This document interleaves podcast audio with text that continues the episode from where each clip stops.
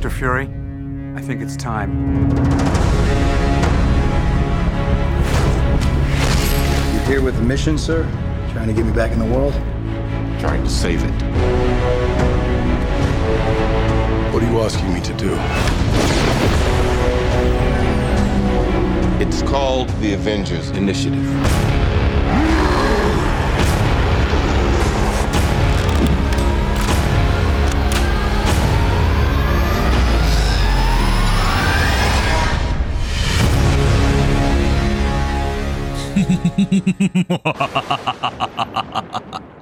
Welcome to the FanFreeks Podcast. It is I, James Dr. Rude Ramos, MD.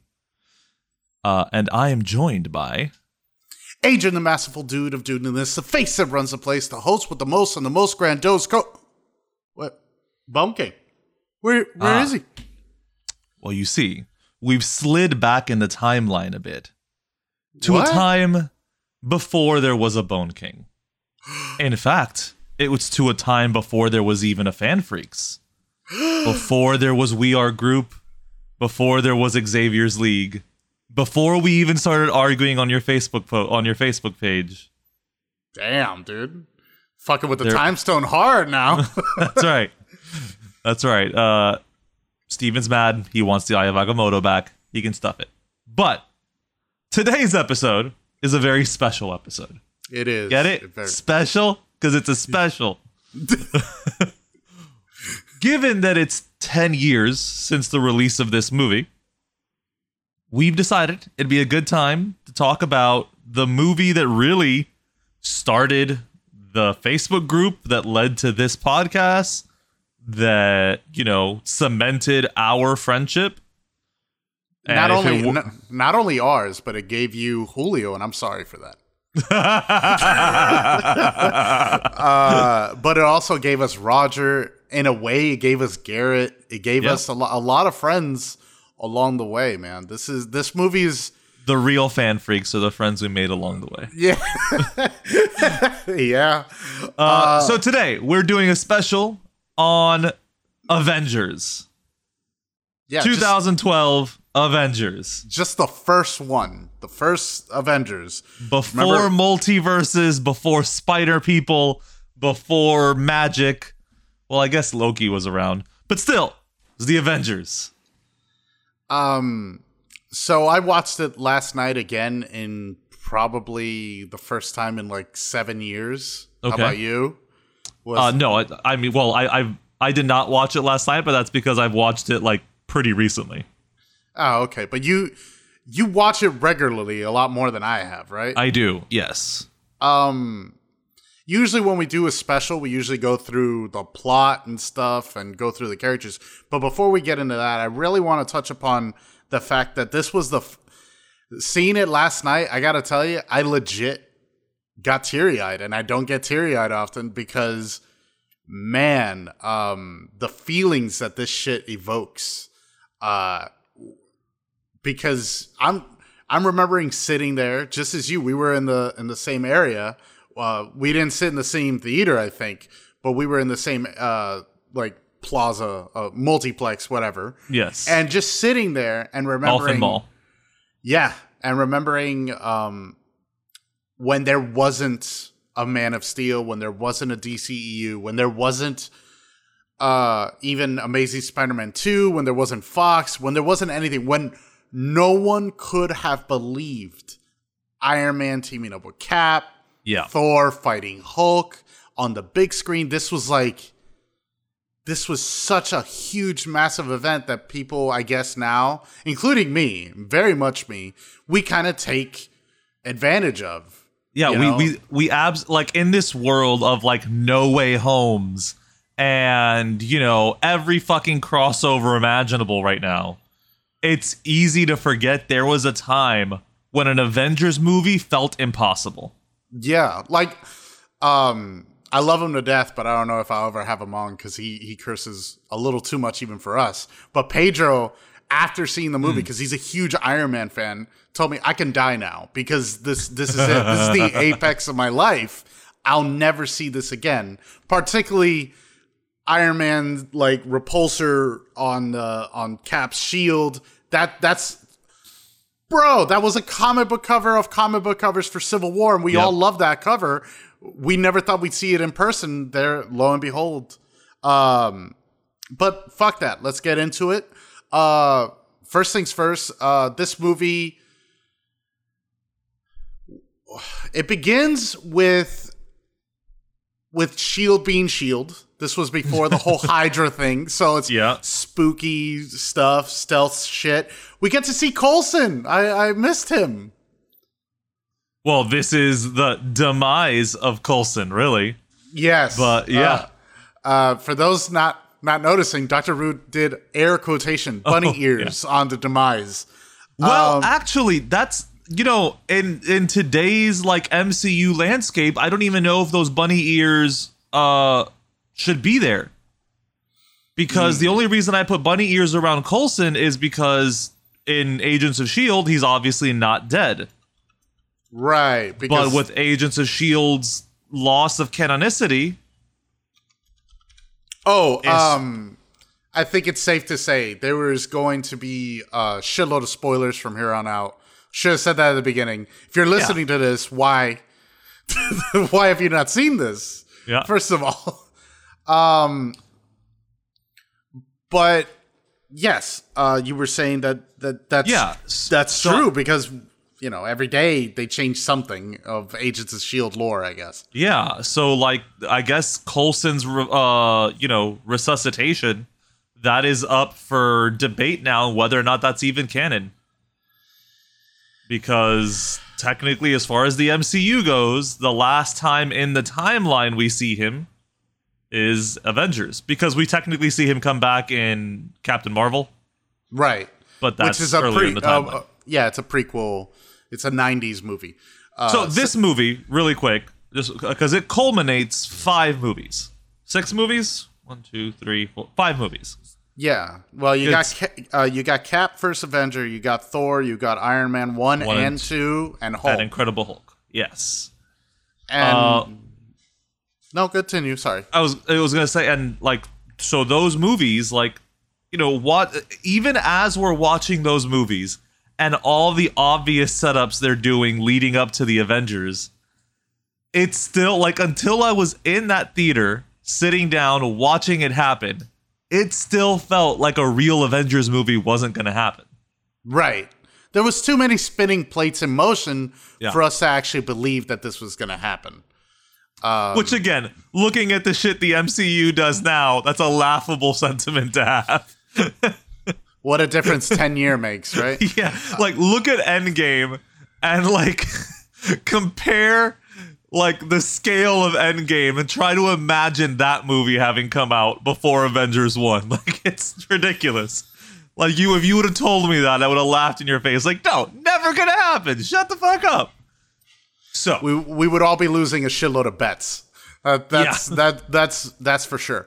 But the the the movie kind of opens with Loki uh, Yes. talking to the other, which uh, I didn't know that much of Cosmic Marvel. I still don't, by comparison to you, for example. Okay. But uh, you know, they're they're having this this exchange on what is being offered, and Loki it's it's funny to see this because after having watched the Loki TV show, mm-hmm. you see so much of that Loki here Yeah. that I got to enjoy. Like, oh shit, Tom Hiddleston really went back to when he first did Loki in the Avengers because this is Yep. obviously he was the main antagonist in Thor, but this was more of a, of a breakout than than Thor was, even though it was before. Thor was 2011. This was a year later. This Yep. this shit this shit he knocked it out of the park.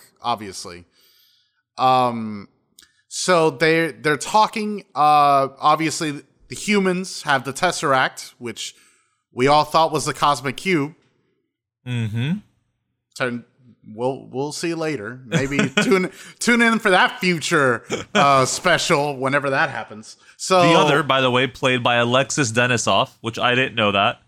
For those I- of you Uh, for and you know it's Joss. You know, say whatever you will about Joss Whedon. It's a Joss Whedon movie. He likes reusing people. Alexis Denisof is uh, one of our watchers from the Buffyverse.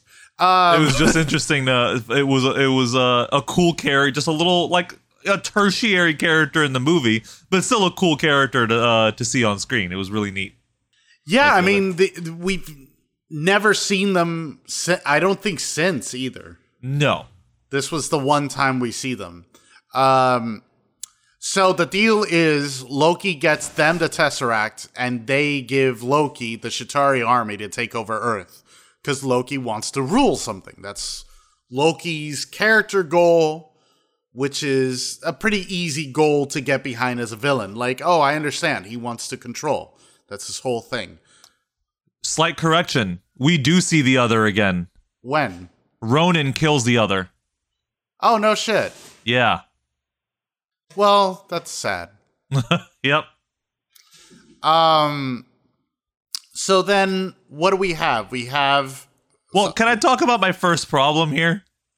your. Oh, we're in the first scene, but okay. I know. Why do you send one Infinity Stone to Earth to recover another one? I feel like that's poor planning on Thanos' part. Well, he's not. He's not wise because he makes a lot. Of, his whole plan of the snap. Let's get rid of fifty percent of the known universe. Whatever. It's not. It's not a good foundation. To quote Tony Stark in this movie, not a great plan.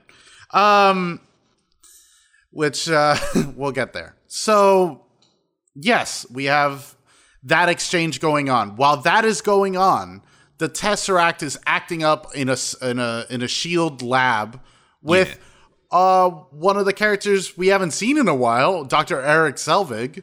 Um and he's describing what's going on. He doesn't know what's going on. And we get to see Hawkeye before Hawkeye's show, of course, and before being uh, mind controlled. well, Hawkeye's first appearance was Thor, though. Yes, but we get to see him again. I'm just saying, Yes. like, there's a lot of Thor right in the beginning, just to let you know this is kind of Thor centric. Um, so then Nick Fury shows up. Nobody knows what's going on. Kind of. Then we have what what what leads to, I guess, the first of many, especially in the ten years after, sky beam things Yep, because sky there- lasers. there's a there's even underground there's this sky laser that opens up and there's Loki with his staff and he just starts fucking destroying shield left and right and he takes over Hawkeye which after seeing this movie it just proves that Hawkeye is the strongest Avenger cuz after he switches sides the Avengers have a chance against Loki before that Hawkeye was wrecking shit wrecking shit um anyway I mean, Look, there's. I have proof. The ins- this entire movie until that third act when he changes, Avengers didn't have a chance. So then uh, there Nick- were no Avengers yet, Adrian. That's true, uh, but who needs them when you have Hawkeye? But what's interesting to note is, and you see this later on, is that even though Loki has controlled Hawkeye and Selvig, later on you tend to find out that they that he wasn't in complete control of them. right. Because Selvig later on, um, wait, should I even skip to that part? No, I shouldn't. Okay. No, no, we'll we'll get there. We'll get there. So Loki escapes with with unnamed Shield agent, uh, Selvig, the Tesseract, and Hawkeye. Maria Hill is kind of injured, kind of not. Um, it's nice alright. to see Aunt Robin. Yeah. Um, Nick Fury's okay after getting shot in the chest through a bulletproof vest, and uh, fucking oh my god, I just said his name. Coulson is fine. We're all fine, and they all go off and Well, try try to They're recover. fine, Uh, but an entire shield base has just imploded. it's fine. Nobody cares. They weren't named. It's fine. Shield has a massive budget. Just and later, stormtroopers on the Death Star. hey, come on. Later on, we find out most of them were Hydra, so it's all good. I guess. Like imagine imagine if you will.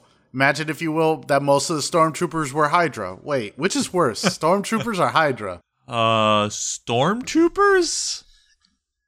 Yes, cuz they're They're both like complacent in their respective like evil entities, but like stormtroopers are complacent in the literal explosion of a planet.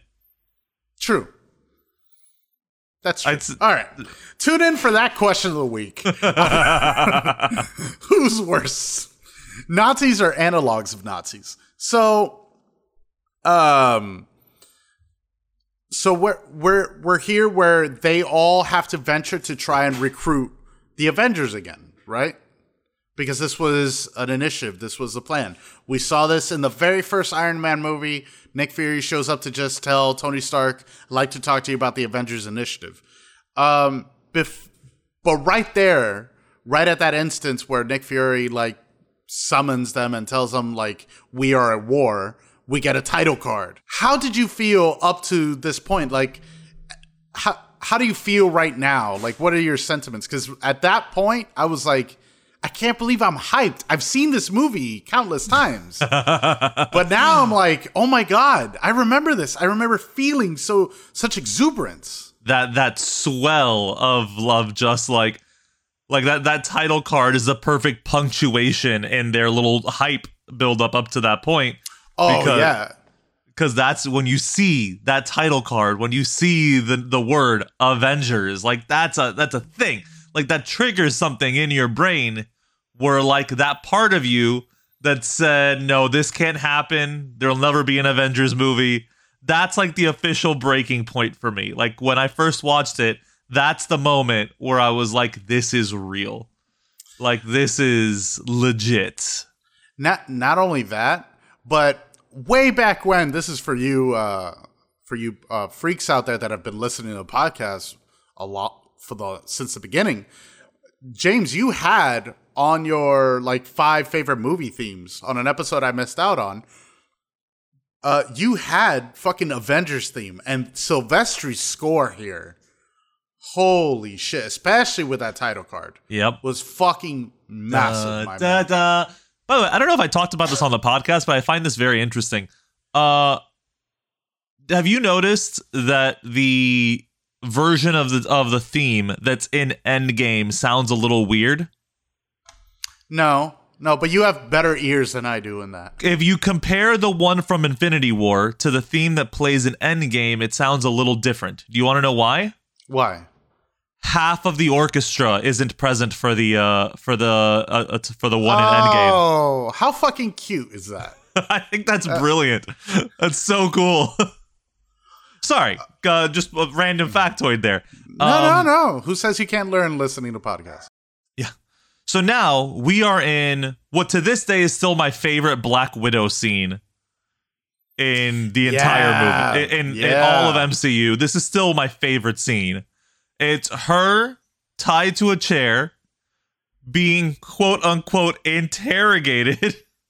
Yeah, by some like uh, Marshall, uh, not- Marshall, uh, R- Russian arms dealer, just generic Yeah. Russian general, generic thing. Eastern European, like mafioso type, you know, arms dealer. Exactly.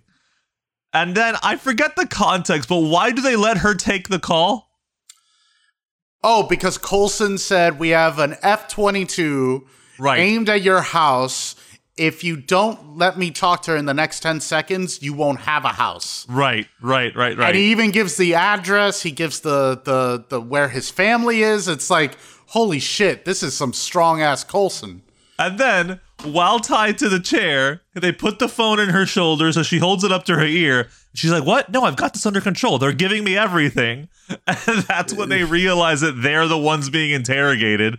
Like, that's such a good moment for her. No, and and and it's classic Whedon in this Mm-hmm. in this in this dialogue where the fucking general's like, I don't I don't give everything, and then she just looks at him with a come on, Yeah. yeah, Uh-huh. like come on, Come Uh, on. You just told me everything already. I just And want to remind I just want to remind our listeners that we're not necessarily supporting uh, Joss Whedon personally. This is just a, a piece of his art that we uh, appreciate. Uh, yeah, it's sad we have to do that. uh again, what a difference 10 year makes. Yeah. Um, so she tells Coulson, uh, I'm going to have you on hold, and we have some more funniness where she beats the shit out of three guys tied to a chair while Coulson is on the other end just listening to the to the L- literally liter- kicking their ass barefoot, by the way. yeah. Yeah. And she's kicking the shit out of them and he's listening to it but he's like rocking his head like if it's uh the hold music that you always see or hear excuse me. Um but then she but the only reason she she gets out of that is because it's clint barton right. he says Barton's been compromised.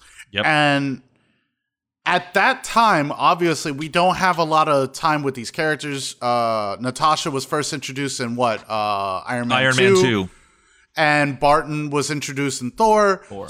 But we don't get them together. This was the movie that like cemented their friendship. Yeah. almost. Yeah, Um, we, we, this is where we first really get the idea of their bond. They're very platonic bond. That's just me emphasizing for the internet shippers out there. Uh, like, li- like people need to relax during this whole process. I mean, it doesn't matter now, but like, let movies show male and female platonic friendships, please. Just saying. Yes, please. As as uh, you and I both have many female friends, that not everything has to be a fucking relationship. yeah, exactly. Um. So, so one of the things, also the fact that aside from the fact that Natasha's a ride or die, at the same time that's going on, um, Nick Fury goes to recruit our boy Cap Steve Rogers, and man. Evans was always ripped. Yeah, like homie was was ripped as fuck. This is the uh, the the punching bag scene, right? yeah. Where, Where we he have eats some the punching bag. Yeah, which um this is obviously like we don't get a lot of instances like this, but we do remember Captain America, Steve Rogers is a war veteran. And Yeah. we get some really good PTSD here. Um, which I think is something paramount to the character. Mm-hmm. Um, I really enjoy that for obvious reasons. I, I feel with those uh, flashbacks and him getting more intense, and then he just fucking eviscerates the punching bag. And then you pan, and then you see there's just like eight or nine punching bags still that he's got to go through to keep training. Yeah. Um, there is something to be said, however, about his suit in this movie, right? Some, it's not. well, it's it's not. It's not. It's not the favorite of most it's people. mu- it's. I mean, if we don't count the USO suit, it is the least clean looking of his suits. yeah, it's uh, it's a little too spangly. Uh, Yeah, to- again, I- to quote Stark. Well, but to be fair though, this is also before Marvel had because I my one of my criticisms about Marvel now is that a lot of their costumes, like their costume department now has a very signature style Mm-hmm. that makes it very obvious that it's all coming off the same production line. You know what I mean? Right, like an assembly. Okay. Yeah. So like what happens is you get costumes in Doctor Strange and costumes in Shang-Chi that look very similar to each other even though they shouldn't. You know what I mean? Like Right. they, they, they've developed this uh this the uh this design style. This design uh you know co- like yeah, exactly that. This design style that has become a little homogenous throughout and I hope to see that change in the future. But this was before they really had that. This was before they had established that style. And yeah, admittedly, and Chris Evans will tell you right away that's his least favorite suit to wear. Um, that Which this is pro- suit is a little rough. It's probably why you and I and a lot of other people that we always ask, like when we talk about Marvel, like their favorite movies. That's why I guess Winter Soldier was so beloved because that stealth suit was really fucking Yep. good. That costume works really well. Yep, yep. Um, so while Fury approaches Rogers, Natasha goes and gets Bruce Banner in and this- Calcutta. now, this is something else. Um, before the movie, Eddie Norton, who was the Hulk, beefed with Marvel, and we were like, "Oh shit!" And then they recasted him, and this was our like first instance of Marvel going, "We don't give a fuck. We're gonna recast regardless." And oh, Mark Ruffalo. No, this was their second instance. who was the first? Rhodey. Oh, that's right. Uh-huh. Yeah. I mean, but I, yes, yes, but to this level, one of the named Avengers. I mean, Sure. But yes, you're right. You're, no, you're hundred percent right. And Terrence Howard fucked up. he did. He he he he fought the wrong beast. Yep. Now Don Cheadle's rolling in that Disney money. yep. And where's Terrence Howard now? Anyway, so sorry, shade for the wrong guy. Like, Yeah. he was he was just trying to secure the bag. I don't know why. Uh, was, um, but we have Mark Ruffalo, and I'll have you know, there's there's been debates freaks here between between James and I over the Incredible Hulk, and I think between many people. Because I actually liked Eddie Norton's Bruce Banner, and it took me a while to get to Ruffalo, and I, but seeing this now, uh, rewatching it, I've gained a new appreciation for Ruffalo. Ruffalo really brings the character some earnest quality, particularly during that monologue with the with the spear scene. You know what I'm talking about? Yes. And the helicarrier. Like that that is some weighty, weighty monologue, and it really shows the emotion behind that. So, with that being said, I, I want to put a pin in this for a moment because I want to talk about something, and that's that I'm all for humor in comic book movies. I love it. I do. Uh, that being said, I hope they find a way to bring some gravitas back to Mark Ruffalo and the Hulk. Yes. Because, like, the last time we got anything like that really was in Age of Ultron was Right. where we got any of the serious Hulk. Because since then, Hulk has kind of been a joke. Which is sad. It is like per- like in Thor Ragnarok, he was mostly there as a joke character. And And and, then- and and and not only that, would you argue that Thor Ragnarok was like its its its subplot was basically World War Hulk? I mean, uh, Planet Hulk. Excuse me. I mean, to the most minimal disconnected extent, yes. Right. But uh but yeah, so I but this scene, like he has he delivers some lines throughout this movie. Like even where he talks about how he attempted to commit suicide, but the big guy wouldn't let him. Like that like that kind of so I, I've talked about this on the show before. What I like about Mark Ruffalo's banner is Mark Ruffalo really sells that one man trying to hold back a monster part of Bruce Banner. Yeah. Like he sells that so hard. And when you turn him into a comedic character, you you chop that out from under Mark Ruffalo. A So I hope that we get to see more of that in the future. Because like as of right now, there really is no Hulk. No, there hasn't been. And for those There's wondering, just Professor uh, uh, Banner. Or Professor Hulk rather. And for those wondering, Universal owns the rights to the Hulk, right? Yeah. Still, Uh, yes. Don't worry, Disney will buy them in like five years. But still, it's it's it's it's sad to see. It's sad to see, and that's probably why I love the Incredible Hulk so much because I love the Hulk. So it's nice to see the Incredible Hulk. But sadly, he deserves some fucking film. By the way, Yeah. this is also why we're the entire podcast is very excited for She-Hulk. We're all very interested in in uh sorry in she-hulk because i i'm just picturing a green big girl anyway uh hmm.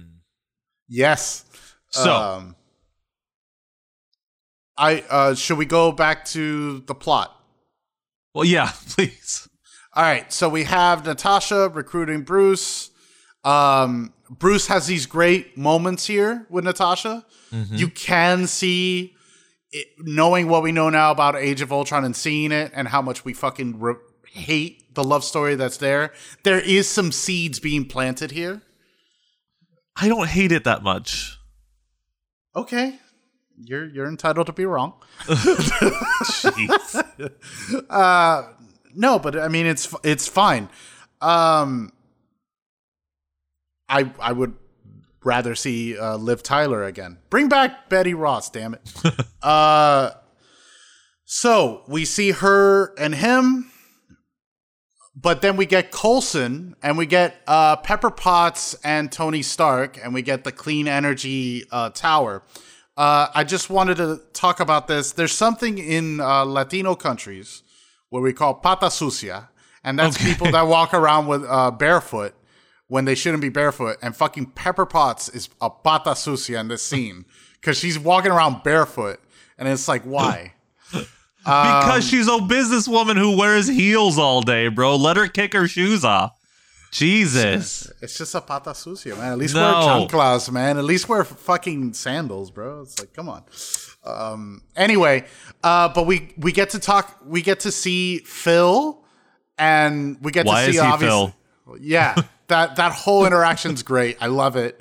And we get a little bit more about Phil Coulson t- uh, with a cellist, a mystery, Mm-hmm. mysterious uh, love story here that's progressing. And Stark and Pepper are like super supportive of it, like we later on get in the helicarrier scene. Well, because we Uh, know that they, that they had to bond a little bit during uh, Tony's house arrest, you could call it, in Iron Man 2. Yes, Uh, yes. So But he- that's but- where this relationship between Pepper and uh, and Phil comes from. And and not only that, just uh, some great lines here by Downey. Downey gets some really good lines, of course. Uh, you know, what do you mean, Phil? His first name is Agent. How dare you? Yeah. So everybody's kind of reunited, so to speak, or they're they're on each other's radar. Steve and and Banner meet for the first time on the helicarrier. Mm-hmm. Um, Well, wait, before this though, because we, we want to talk about great moments. Because on the on the the ride to the helicarrier, we get that moment between Steve and Coulson. right? where Which Coulson fan like fangirls out a little bit over Steve being there. I had the I had the limited edition playing cards, trading cards. Right, and we also see in the gag reel where uh, Clark Gregg tries to make out with with, Yeah, with Chris Evans, which who can blame him? Clark Uh, Gregg is a national treasure, by the way. For the record, I love that man. He's so fucking funny. Um, Hundred percent. But this is a Steve that's like we don't see a lot of this Steve. I feel through the course of Avengers where he realizes um Fury's manipulations and Shield's manipulations. Yeah. He he then he then grows weary or uh, a little scared of the government's overreach and Yeah. we get to see that finally obviously culminate in civil war and such but y- before that you see uh yes sir no sir captain america like whatever you want sir i'm here for it you know usa all the way and you know banner and and rogers meet and there's some respect there natasha's walking them and you see the helicarrier actually take flight which can we talk about this helicarrier taking flight? I never thought I would see this. The last time I saw something like that was in that David Hasselhoff Nick Fury movie that nobody talks about, and that shit was bad. Yeah. that was really bad. We al- we Um, also get another great line from uh, Banner here, where it's like where he well because at first they think it's a submarine, Right? and he goes, you know, the last thing I should be writing in is a submerged pressurized metal container. right? and then it takes flight and he's like oh this is better it's such a good line for him Um, and also uh, when when they're talking uh, Fury and Rogers, Roger uh, Fury says ten bucks says you're wrong on like thing. This isn't the weirdest you've seen yet. Something like that. They make a little bet. Yeah. So when they're flying and they turn on this uh, light retro reflective uh, shading on, Stealth where you mode. don't yeah, stealth mode. You don't see the helicarrier at all. You see Rogers actually pay Fury ten dollars, which I think is great. That's great. Just shows again how well these characters are. These characters are so fucking developed in this film. I think this is one of the few instances because one of my criticisms for No Way Home and one of my criticisms for Squad and such is when you bring an ensemble film, you don't we don't tend to learn about the characters. But these cues here in this film, I feel I don't need to watch Iron Man. I don't need to watch Captain America. There's there's good cues here to tell me what type of character this is. There's there's growth there. I feel. Mm-hmm. Uh, growth's the wrong word. Representation. Sorry. And while while they're having this discussion, we then find out that Loki is in Stuttgart, Germany. Yep. And Fury says, Rogers, you're up. And we get probably our first of many big fights in this movie um, with Rogers versus Loki. But before that, you see at the time, Loki, he's Tom Hiddleston, okay, has this great smile. Mm-hmm. Which you as a villain, Marmy. you as a villain should really enjoy every time he's on I every time he's it. on screen. I I th- I really do think I'm glad he never got Thor because Yeah, we would no, we would have sure. we would have lost something great as his Loki because this is like peak Loki for me. Like this is creme de la creme right here. Um, so while he's uh, hitting up this art museum thing or whatever the fuck, uh, Barton Hawkeye steals I- iridium, or I don't know how to pronounce it. Iri- iridium. I think it's iridium. iridium. He steals that to stabilize the Tesseract, but Loki then starts fighting Captain America as a distraction. But the heroes don't know this because obviously this is a comic book movie. Nobody, nobody's going to think distractions in the first act. Really quick, did, did we already because there's also the the subjugation scene, which is a really good scene. Th- this is coming up. That, that's that's Oh, that's exactly right. what it is. This is that that great speech, that great fucking speech where I am, you know, I am here to free you from what? From freedom type of thing. Yeah. That you crave subjugation. You cr- free will is nothing more but a lie. And we have that great uh um, old man obviously symbolizing what? Symbolizing uh uh World War II like a Holocaust because- survivor. Exactly. We're, we that's what it's supposed to invoke, or somebody that has suffered through Hitler's reign, uh, where Loki demands everyone to kneel, and this man stands up and says, "I won't kneel, not to men like you." Oh, there, There are no, are men, no like, men like me.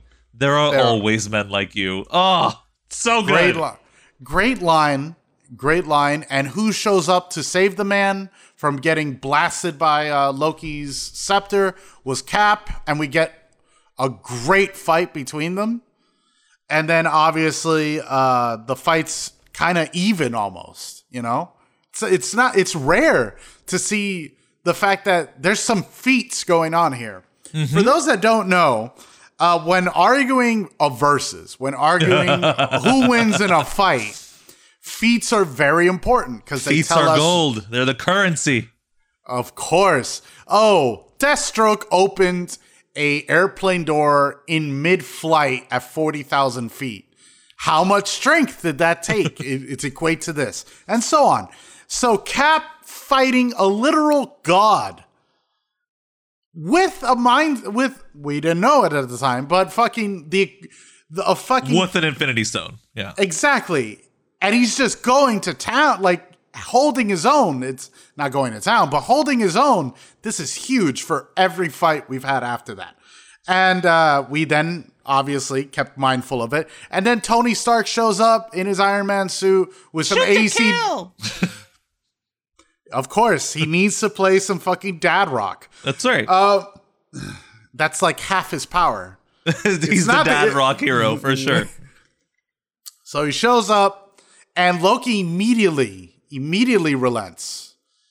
And we get that great shot of, of course, from the from the bottom up, looking up, of Iron Man and Cap standing sa- side by side in between them, the mm-hmm. Quinjet, or what would be the Quinjet.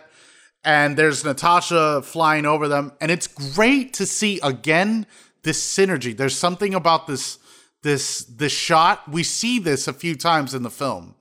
Uh, once here and then once at the end in the third act. But uh, this shot is great because at this moment we didn't think it would happen, and furthermore, it really cements. Hey, your heroes are meeting up. This is really fucking happening, and you get um, Stark, Cap, just respectful as fuck, but also with that side of toxic masculinity we all like. Of course. because you know measuring dicks that's that's always important. Um so they're in the carrier they're flying back to the helicarrier and stark and rogers are like i don't like this. I, I he gave up too quick. Too easy. packs, he packs up a wallop what's his game here what's the plan uh, and then we see and then we hear lightning and we see uh, loki's reactions so many good lines in this movie. yeah What's, the Uh, ma- what's the matter? Scared of a little lightning? I'm not overly fond of what follows. That's such a good intro for his brother. I love it. It's fucking great. And of course, Thor shows up. And this is Thor showing up. Stark goes, opens the door to go out and fight him, but he gets wrecked, molly whooped almost by the hammer. Thor grabs Loki, fucking leaves, and we get probably, uh, I don't want to say uh, a look back, but almost an homage to the entire Thor film. Loki and Thor arguing on top of a mountain Of course. With Odin's ravens flying away. And they're just arguing over why are you here, things like that. And Iron Man is like, I'm gonna go. I don't like people taking my stuff. I'm gonna Yeah. go get it back. And again, a callback to Iron Man 1. Th- Great, great line. And he goes and flies. Natasha tells Rogers, Cap, I'd sit this one out. These guys are essentially gods. And Cap gives one of the best lines. Uh, ma'am, Ever the ever the the good old American Christian boy. ma'am, I'm sure there's only one God, and I'm pretty sure he doesn't dress like that. And jumps out with a fucking parachute and the shield. And Boy, was Thor- he wrong. Yeah. yeah. Uh, difference a 10 year makes. That's That should be the hashtag of this fucking show right now. 10 year difference. So then Thor and Loki are arguing. Um, and there's this great line where Thor is going to go, You better listen and listen well, Loki. And Iron Man just tackles him off. And you just see Loki go, I'm listening. Uh, and then we get our second uh, big fight, which is Iron Man versus Thor. Does does Our thy first mother real hero fight, right? yeah, first hero fight. Does thy mother know you weareth her drapes? and obviously, we see a lot of braggart Thor here. Like he's learned, but not. He's not. He's still not smart Yeah. because he electrifies Iron Man to the degree of giving him 400% power overload. Huh, And look at that.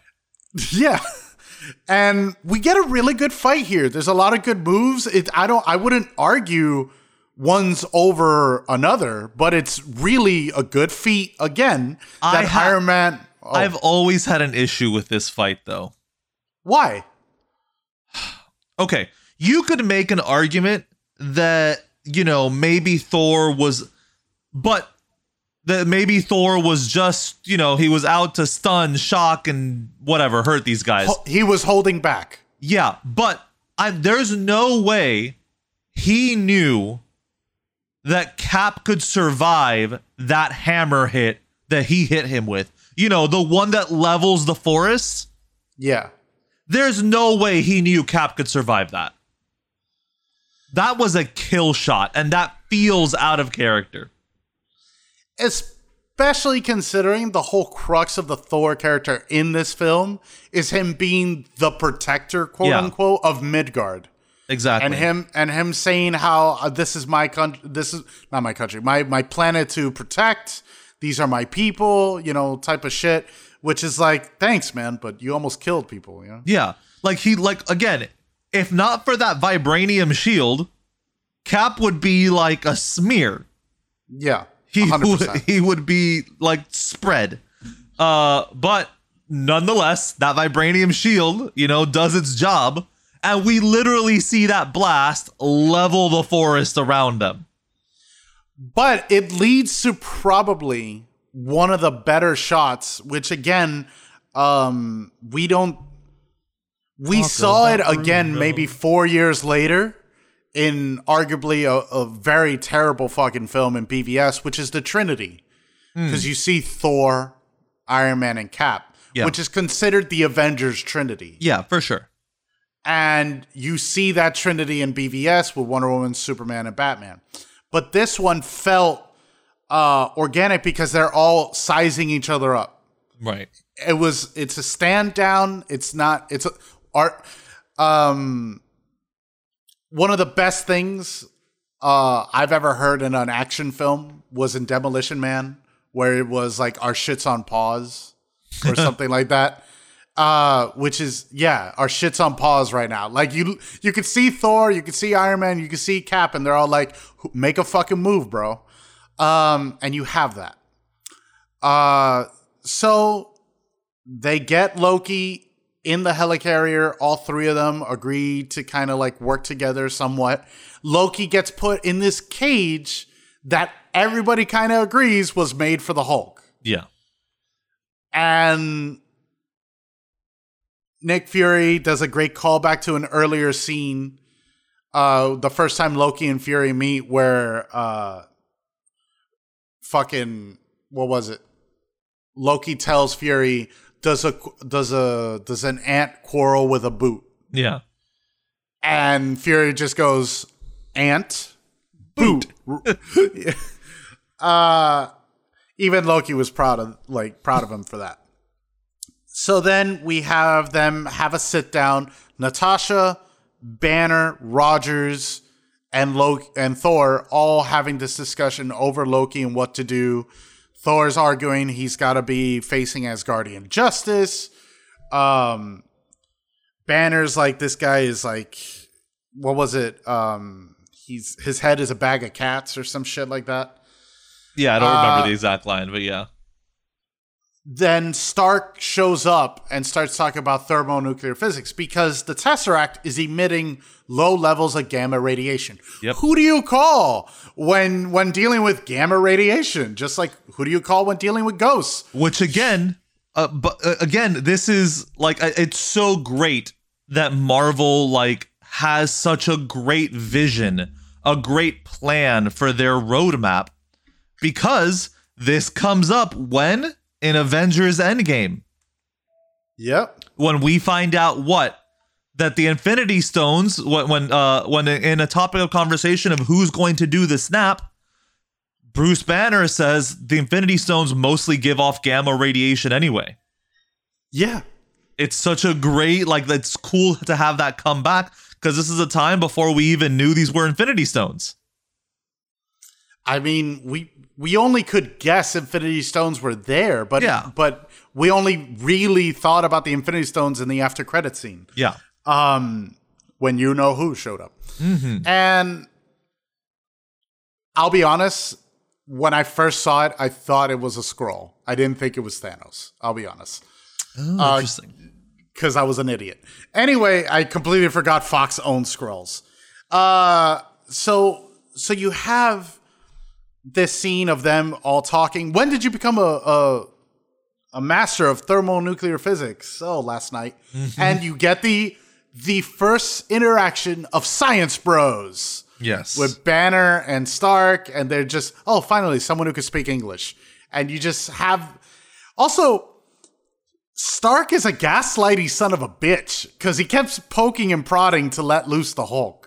That's not gaslighting. That's just toxic behavior. But yeah, sure. Because he keeps like poking and prodding him, and and he gives him like backhanded compliments. Your work on on fission, whatever the fuck, is unparalleled. And I love when you turn green and lose control and Into a big destroy green rage monster and lose control and destroy everything. And like Banner's Thanks. like, uh, uh, thanks. I I guess thanks. Um, so the Avengers are kind of here, right? We have Hulk, well, Banner. We have Stark. We have Rogers. We have Natasha, Natasha? and Thor, and they start growing some arguments and start getting some division, right? Yeah. They start fighting, and curiously, Stark, you know, plants a virus, and he starts looking into Fury's um, secrets. Which another great line. There's there's really great lines here. I really agree with you on that. Where this is Nick Fury. His secrets have secrets. You know, which is very much on par with the character in the comics. Oh, yeah. The, the the character in the comics has secrets on everybody. He's like Batman levels of planning here. Yeah. So hey, that's a versus for you. I was just thinking that same thing. Uh, that's why there's FanFreeks, folks. Um, so you have this, this, this, this investigation by Stark. They find out what Rogers also finds out at the same time, albeit very different ways to go about it. Yeah. Rogers is very analog. Let me open a door I shouldn't open. And he finds, lo and behold, Hydra weapons that were powered by the Tesseract. And lo and behold, uh, Stark and Banner find plans. And of course, they all argue. Wait, we've also skipped over another great line that became like an internet meme. Which and one? that's uh, I'd like to know how Loki turned two of the sharpest minds I know into his personal flying monkeys. I don't understand that reference. Oh, I understood I that reference. I understood that reference. Yeah. Oh no, I don't know what you Uh, mean. I understood that reference. Like that's so good. That's such like peak cap like you know man out of time. It's so good. Yeah. Anyway, sorry. Carry on. So we have it's in this lab of Banner and Stark where also the scepter is there and they're looking for the Tesseract. Fury starts arguing with them because he's like, Why are you looking through the files? Why did you implant a virus? And he's like, Well, why did you lie about using the test drive for clean energy mm-hmm. when really you're using it for weapons? Make weapons. Points to Thor and says, Because of him. Yeah. And then Thor is like, What do you mean? And then obviously it just goes on from there. We have such a great escalation scene. I really want to talk about how great the camera is at moving through all these arguments. Stark arguing with Cap, Cap arguing with Banner, Thor arguing with Natasha, Natasha arguing with Fury. It's great. Without And the suit, what are you? Billionaire philanthropist playboy? well put on the suit let's go on a few rounds and, Uh-huh. and and so on and so on and it just keeps growing and growing and this is where you Which talk again, about sorry to interrupt you again, but on the topic of toxic masculinity, Natasha is so over it in this room. Like everyone is swinging a dick, and she's just very like, "Can you guys like not?" Like she's very over it, and I love it. right right like uh one of her superpowers is how to maintain her eyes after rolling them that much yeah. uh, so you see this and you see it grow and then all of a sudden and at the peak of the argument banner unbeknownst to us but later on we find out he was holding on to the scepter that loki was holding on. Yeah. um, which was great i think. It was it was just 100% great to see just how this worked. And of course it leads us to one of the lines. This isn't a team this is a time bomb. Uh and then at the same time So this episode is actually called "Our Favorite Quotes from Avengers 2012." yeah basically uh at meanwhile uh right outside the helicarrier fucking clint barton almost single-handedly takes out a fucking helicarrier by himself yep. Um, again, goaded. Fucking Hawkeye's goaded in this for sure. Uh, fucking takes out one engine, and we he also like disembarks, and we get a little re, uh, rescue team to rescue Loki, of course, because that's the main plan.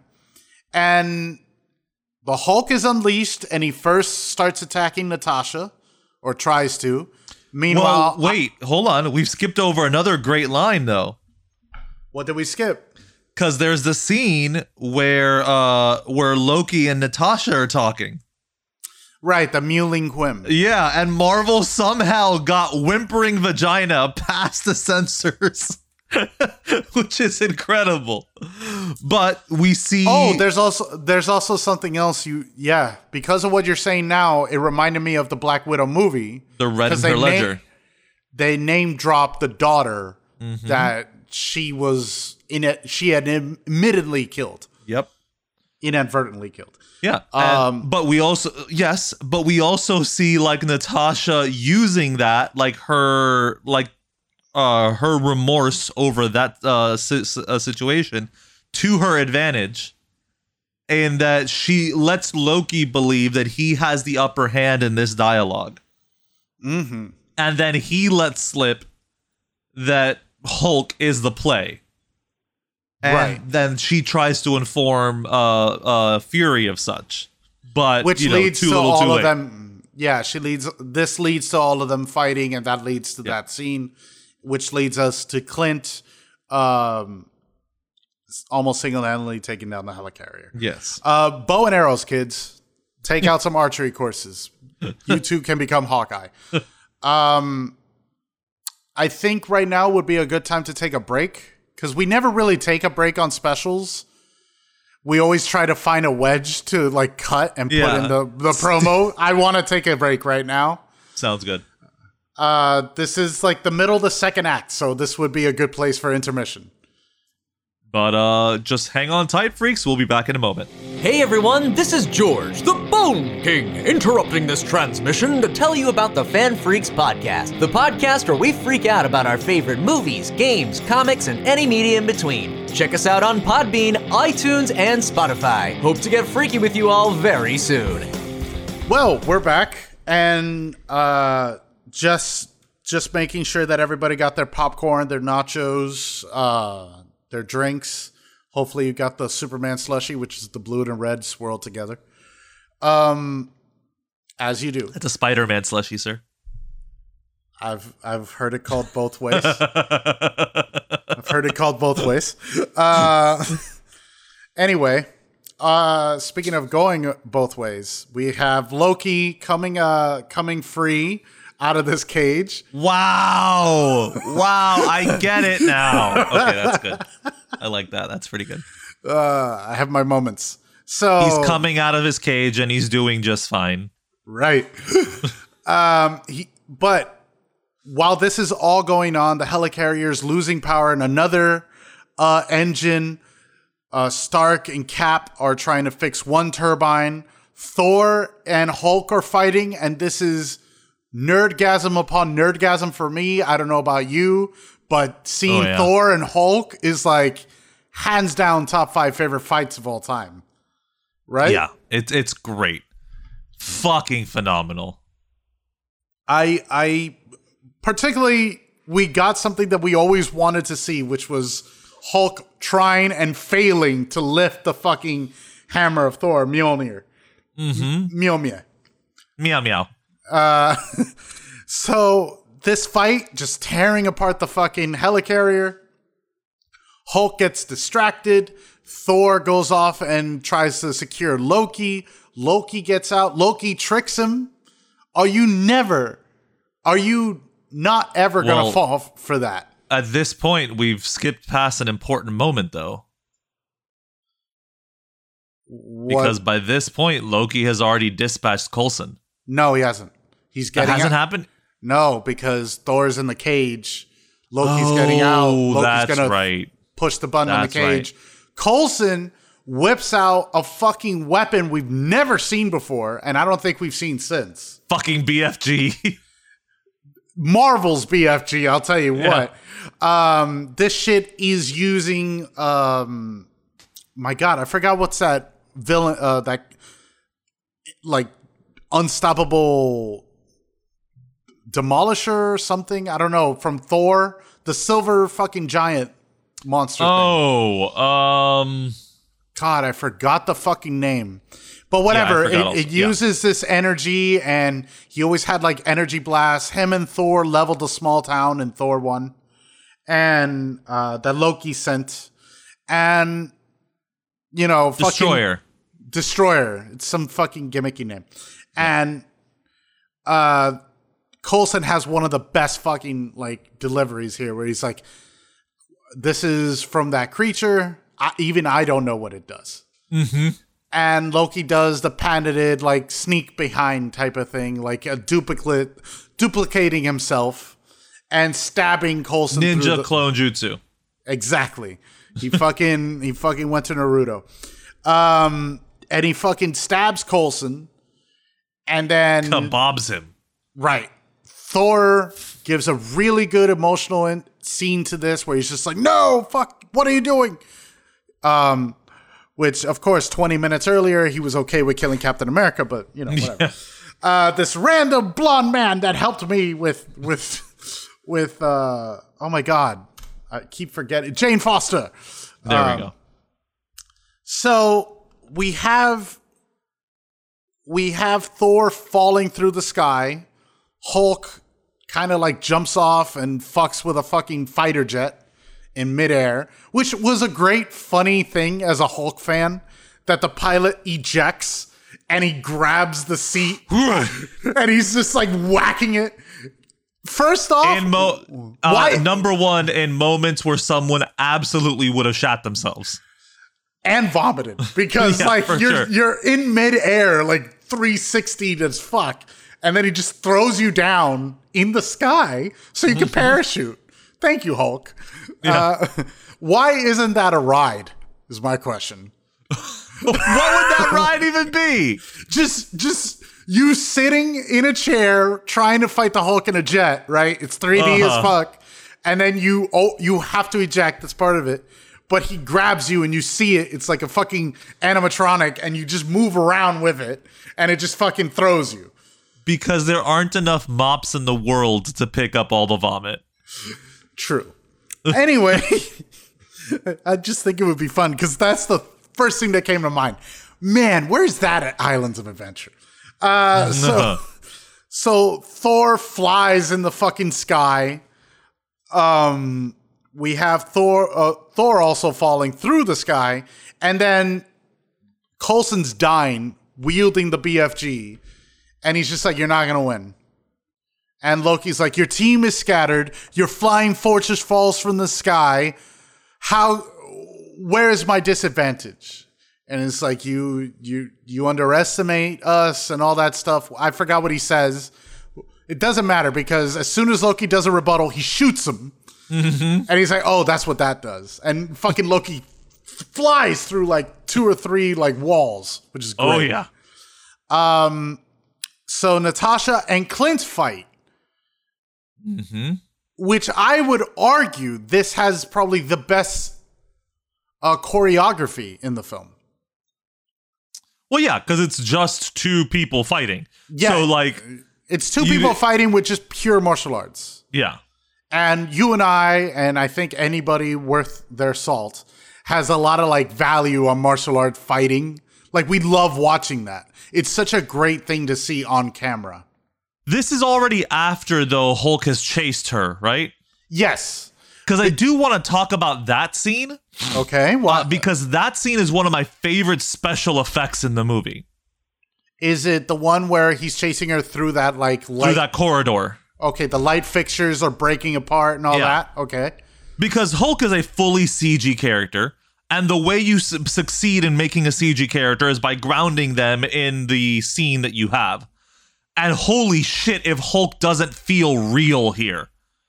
When Yeah. you see him chasing her from behind, not only do you get that sense of scale, and you know, you really understand why people should be afraid of this monster, but when he's chasing her from behind and he's smashing his way through a real set and you see these light fixtures breaking and just nothing like the uh, you know nothing standing in the way of this unstoppable force it's a great mo it's a great bit of like visual effects here I mean, it's a y- it's a cool scene and it's framed beautifully You you have more of an eye for for special effects. You you like picturing that out. So thanks for pointing that out for me because Yeah. I, I thought it was good visually. I didn't think it was. I mean, now to think about it, he does look real in that in that scale model because you have her in the foreground and him Mm-hmm. in the background just wrecking everything behind and it's it's great. Um but yeah that would lead to thor versus hulk because thor saves natasha right at the end. Right. um what else? Then So sorry, we were in the Clint versus uh, Widow fight, right. And then she literally knocks the Loki out of him. yeah. Yeah but but seeing as how she knows how to deal with brainwashing sure, but she she would later call that cognitive uh cognitive recalibration. Yeah, something like that. and and he's like what's that? Hawkeye goes what's that? And she goes oh, i hit you in the head really hard. Yep, she like bonked the shit out of him bonks him right on like a, uh, the iron railing there. Just boom. um so the helicarrier's like kind of dead floating in the sky. It's it needs to be repaired or whatever. It's on three engines. Uh iron man and cap are being debriefed or talked to by fury. This is where we see the bloody vintage captain america cards on the on the table. He was gonna ha- again, fucking perfect moment of manipulation and gaslighting by by Fury. yeah yeah because we find out later that those cards weren't even on Coulson when he died. So Fury had to go, like he was helping Fury, he was helping Coulson. Coulson dies in his arm, and then Fury goes, "God damn it!" Goes to Coulson's locker, gets the cards out, comes back to Coulson, wipes some blood on them, just to come back to this table and th- and do this dramatic moment. hey Like, what hey piece of shit. if you don't think that fury has some like fresh blood on hand like in his own locker just just for manipulation's sake i don't think you putting enough credit Oh, I for fury see. that's too much work for him to go back no no i got this blood they're not going to check the dna okay, fair enough. Um, but yeah, Captain Nick Gaslight right here just fucking uh manipulates them more so, even though I don't think they really need it. Like Cap is just pissed because Loki uh kind of beat them Yeah, and he notices the loss of life. Cap's like that. But the one this really worked on, I guess, was Stark. Because he really he did like Coulson. Yeah. And he didn't want to fucking lose Well, him. but I still think that at this moment, the Avengers were broken and not solidified. You get me? Like there was. I think that I, I do feel like this is that moment that kind of calcified that bond and turned it into something solid. You get what I mean?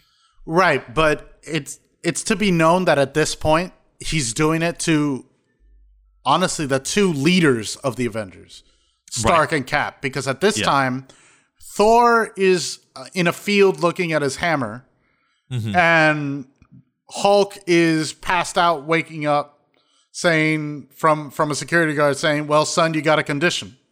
yeah. and uh, Natasha's uh, healing Barton from from being mind controlled. But I I see where you're coming from. It kind of galvanized at least four of them. Yeah. Yeah. Thor was always going to fight Loki, and Yeah. Hulk. I guess there there isn't really anything for Hulk to go fight. That what what would be because he doesn't know Coulson died because he was off the ship by then. I Right. get I guess to fight Loki for for abusing Yeah. For manipulating him. Right. I guess that that would be the case, and that's why he goes to fight with the Avengers.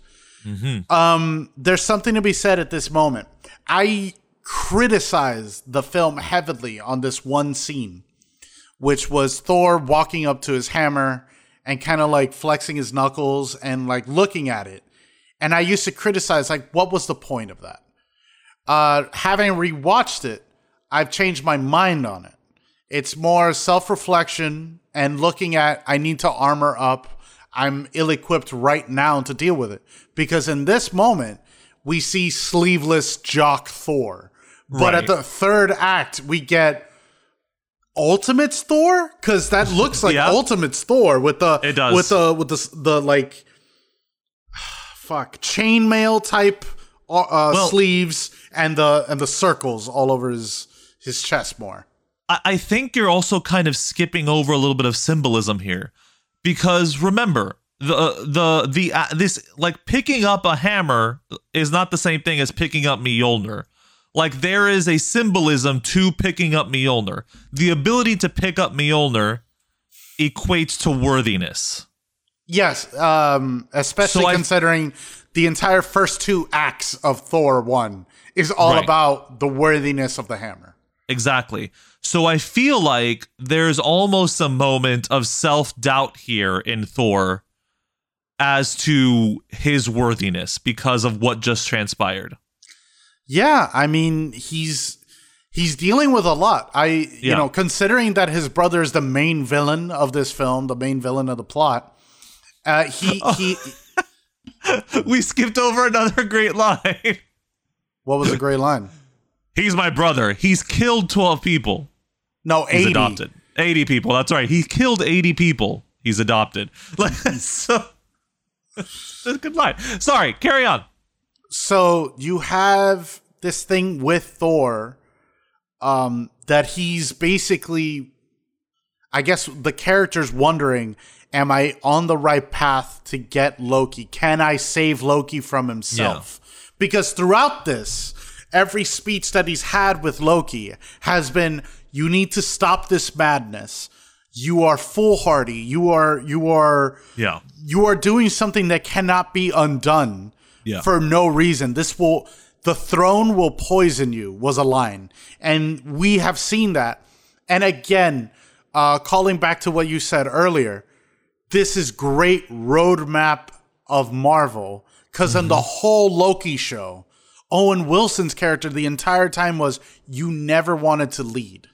Yeah. You only wanted the chase to lead. yeah.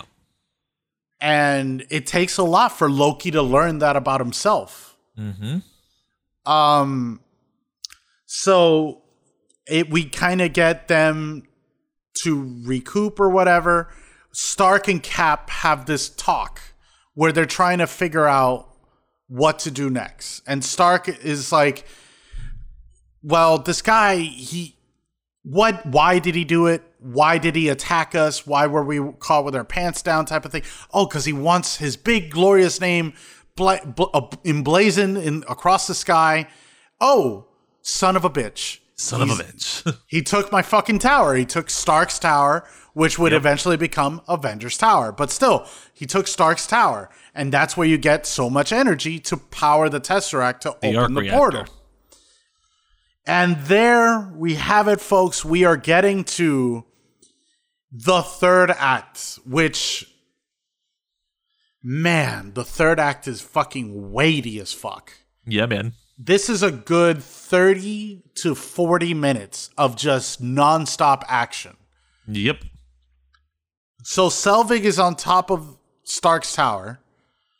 Um, Cap and Clint and Natasha get on a plane on a Quinjet or what would be the Quinjet. I don't know what they are now.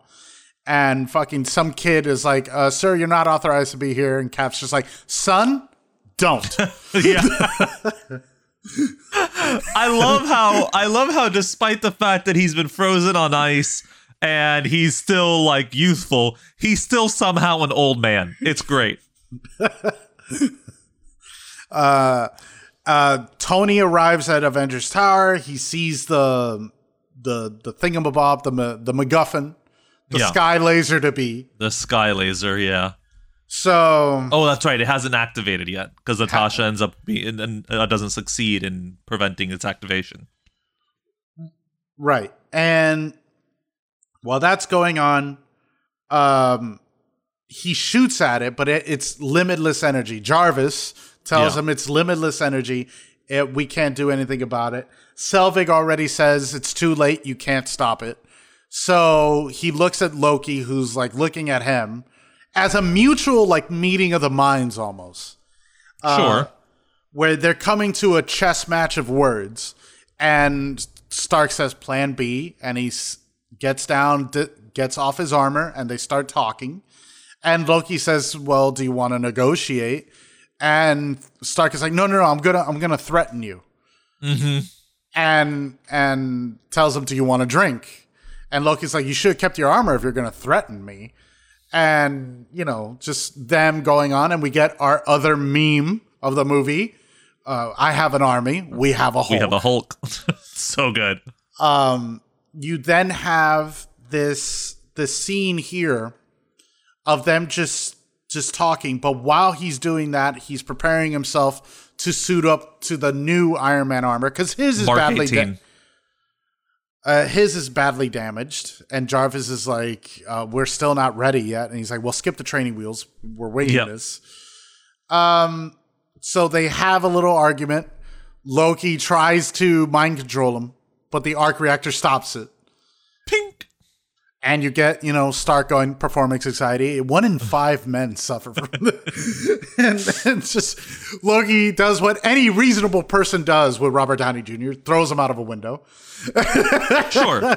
but really quick, because I do want to talk about that moment, uh, because that's again, uh, it- it's a moment that comes full circle, because we later on see uh, Pepper gift Tony that arc reactor as proof that Tony Stark has a heart. Yes, yes and then we true. also see it come back at the end of Endgame in his memorial. Um, spoilers all around, folks. Uh, we did but, uh, warn you. We did yeah. warn you. but uh, but yeah. So I, I feel like that moment there of like, th- of Loki trying to take uh uh Tony, and the arc reactor being what stops him. That's you know. He, that, that that's that's a, a moment there of, of Tony's heart. You know, he's got too much heart for that. Like you're not taking this one. You know what I mean? Right. I like that. I thought I think that's very uh, a, a very cool progression of the symbolism of his arc reactor. So when when Iron Man gets thrown out of the Yeeted. fucking window, Defenestrated. You get this great scene of him armoring up as he's falling to the ground. Yeets out of there. It's it's one of my favorite uh suit ups is the Mark 18 suit up. And I know he's had a lot of great ones, but that one is dope as fuck. It is. It is. Consider just by style points alone. Mm-hmm. Um meanwhile, uh Team Human, fucking Barton, Natasha, and Cap show up in the in the Quinjet and they're kind of fighting, I guess, Loki. Loki blows them out of the sky. Yep. Thor and Loki fight on the rooftop of Stark Tower. The portal activates and the Chitauri just start coming out. Yep. Um so a little, a little. Can we backpedal a little bit?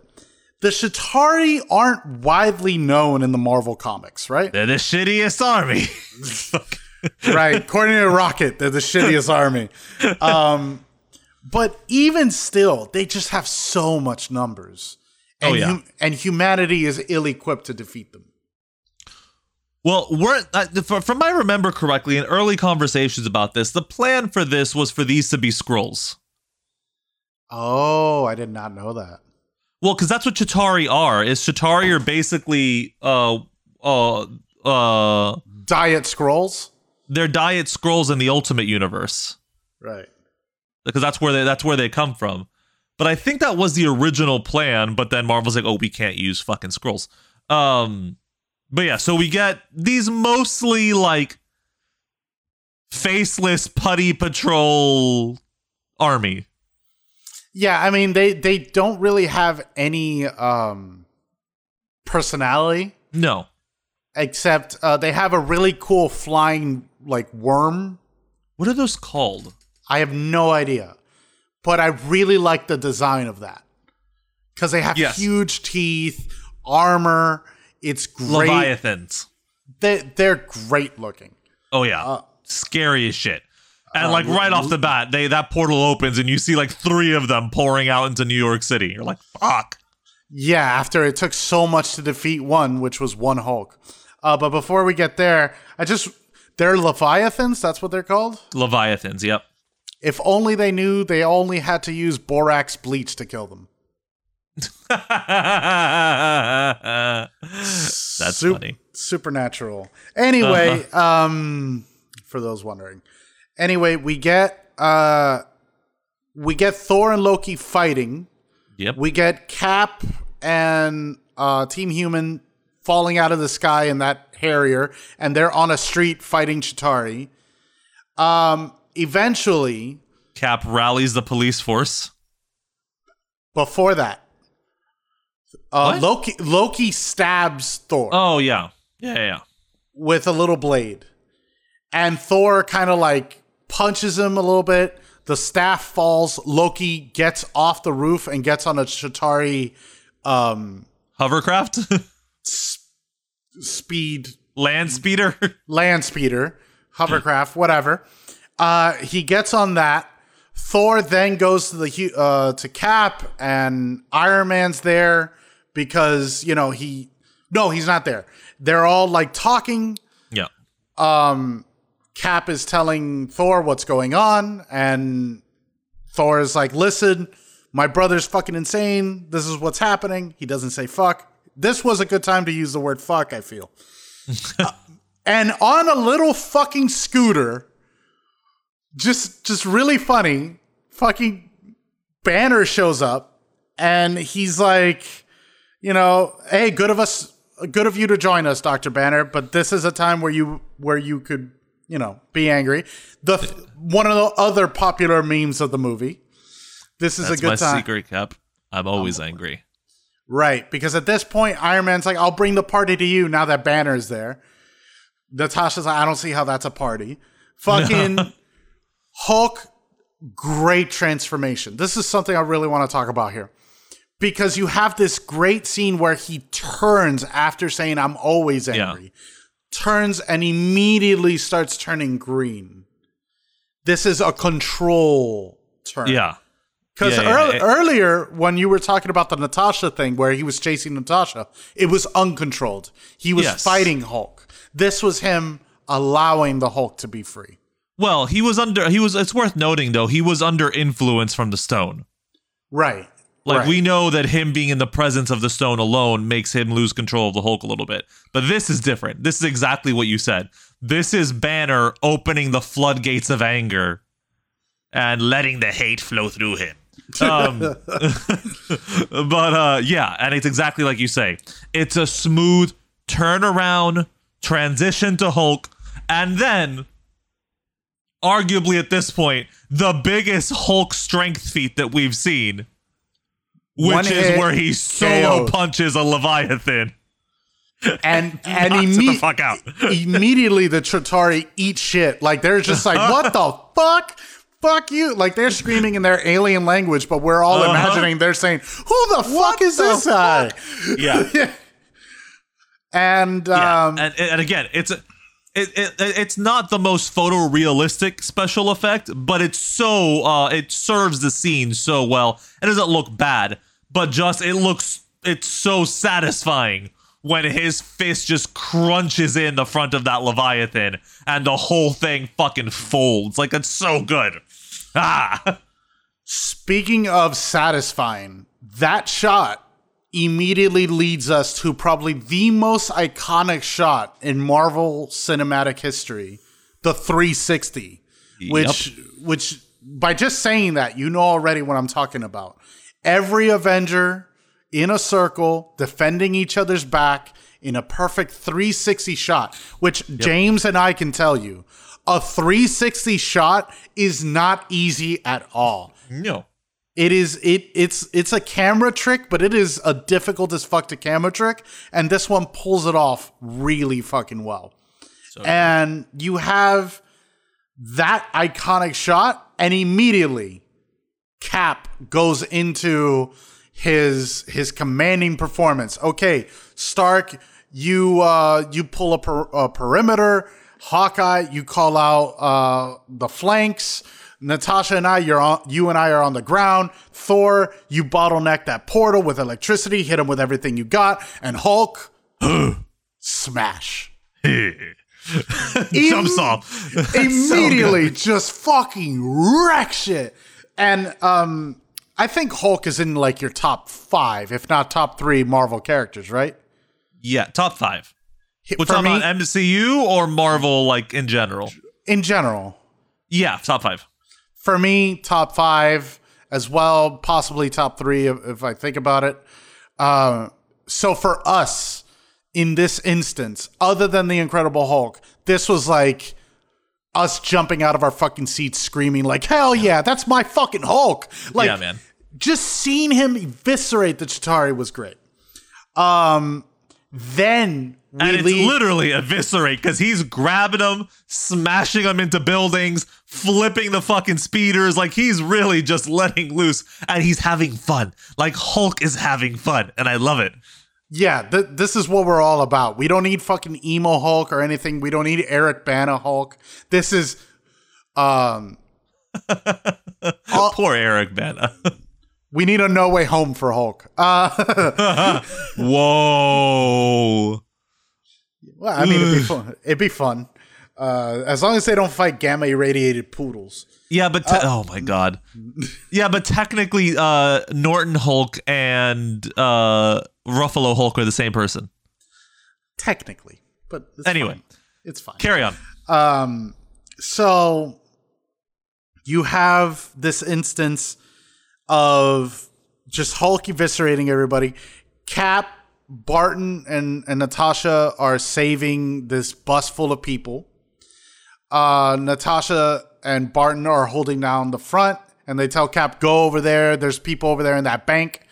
Cap runs over there. This is where we get to see a lot of acrobatic ability.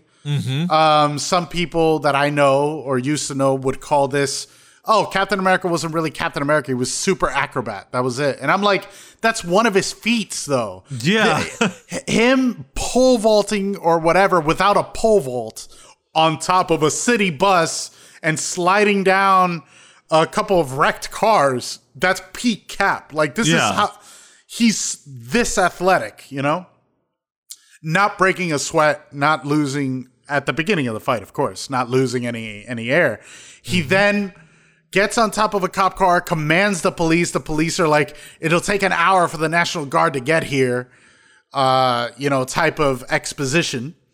And the cop asks, "Why should we listen to you?" Cop wrecks four Chitauri in front of them, and immediately does whatever Cap just said. Exactly what Cap says. Yeah. fucking oh i need a perimeter back to 39th street we need people in these buildings like whatever it was great um meanwhile uh i kind of fucking wrecked that shit sorry barton's already on the rooftop calling this cap goes already back to where natasha was natasha's like none of this is gonna mean worth a damn unless we close that portal Yep. and she's like, I gotta hitch a ride. And he goes, Are you sure about this? She's like, Yeah, it'll be fun. So she jumps off the vibranium shield Yes. on top of a fucking uh, speeder. Which, by the way, like that would have ripped her arm right out of its socket. But she's a badass, so it's fine. Yeah, I mean, you know, strengths of feet are no matter when you're in a Marvel Yeah, movie. of course. Uh, so she's there and she's piloting this land speeder using the corpse of a Chitauri. She's like, ooh, Yep. too much, too much. Um, we then get uh, more fighting. Just this, there's this great shot which leads to this, which is her piloting to the portal. Iron Man backs her up. It pan it follows Iron Man to where he goes to Hawkeye. Hawkeye shooting arrows, obviously. Uh, Hawkeye then pans with an arrow to where Thor and Hulk are fighting on top of a Leviathan and knocking that out. Oh no, I missed one. Where Iron Man pans to Cap, Cap and Iron Man do the repulsor ray shield combo that Mm-hmm. The everybody combo. everybody used in Marvel Ultimate Alliance, where we Of just you fucking wreck Chitauri. Then goes Iron Man to Hawkeye, Hawkeye's arrow to Thor and Hulk, where they're fighting on top of a Leviathan, and they take out the Leviathan. Leviathan goes through the entrance of a subway train or whatever the the subway station, and they land on top, and then they look accomplished, and then Hulk just punches them It's off camera, punches Thor off camera. It's like a bro punch, but a real hard one. yeah, these two have a, a great, great uh, friendship almost. Uh, yeah. Well, no, friend- but it's it, it, this is the establishing of it because we see it uh come back in Ragnarok. Like it's it's establishing their their bond. Right. And uh sorry, I'm just remembering Ragnarok and like Thor using the call sign to open the Quinjet as strongest Avenger. And it's like, no, Yes. Hulk is. But anyway, um sorry. What is it? The, what is act, the actual call sign he gives him? Point Break. Break, point break. Uh, so you have where Isn't this where we get the Hulk smash scene? what's the Hulk smash scene? It's Hulk and Loki. Oh, yes, we're getting there. so, so then Loki's following Natasha on the land speeder, and she's like, "Oh, great, it's this guy." Hawkeye hears it, sees it, and she, he goes, "I got it." Mind you, this is easily six city blocks away in the air on top of a building, top of a skyscraper, and he he it's a has moving target. hitting a moving target moving i don't know how fast. Let's let's assume an even 50 miles per hour in the air even. Let's let's assume. Sure. he hits him.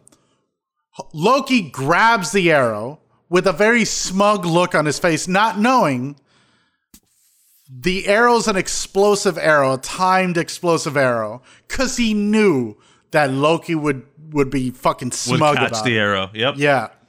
So explodes. He lands on top of again Stark Tower because they were both going there. Loki and Natasha. Natasha gets on top. Uh, talks to Selvig. Oh, How do I? yeah? Yeah, she gets on top. Sta uh, starts talking to Selvig and tries to stop the portal. He crashes through the little penthouse office lobby thing where he had that conversation with Stark earlier. Hulk crashes through and he's like, Enough! You dull creature, I am a god, and da da da. da. And then we get the Hulk to be intimidated. and the fucking Hulk smash scene, which immediately is trauma inducing for Loki, as we come to find out later. No, and it's just uh, what makes this scene. It's not the smash. It's the. Uh, Which correct me, correct me if I'm wrong. Isn't that ad libbed by Tom yes, Hiddleston? a hundred Like percent. that. That's great. That that's that's when a char- like an actor knows his character, Uh-huh. Uh, so good. and we get obviously, uh, you know, Hulk saying it. By the way, Hulk is voiced by Lou Ferrigno in all these movies, right? Yep. Saying Uh, at this point, he was still voiced by Lou Ferrigno. Yes. why? Oh, because later uh, on it's Mark Ruffalo. right? Later on, it's Mark Ruffalo doing all of it. Yeah. Uh, but at this point, it's puny god. You know, Yes. great fucking line. Great fucking line. Great scene. As a Hulk fan, I'm biased as shit. Puny um, So then we have this allows so basically here's where like loki basically loses any hand he or any hope he had of holding onto the scepter which lets natasha grab it right because he's out for the count. Oh point. yeah like no, he's not getting back in this. So Chitauri are, are are just coming out. and They're fucking wrecking shit.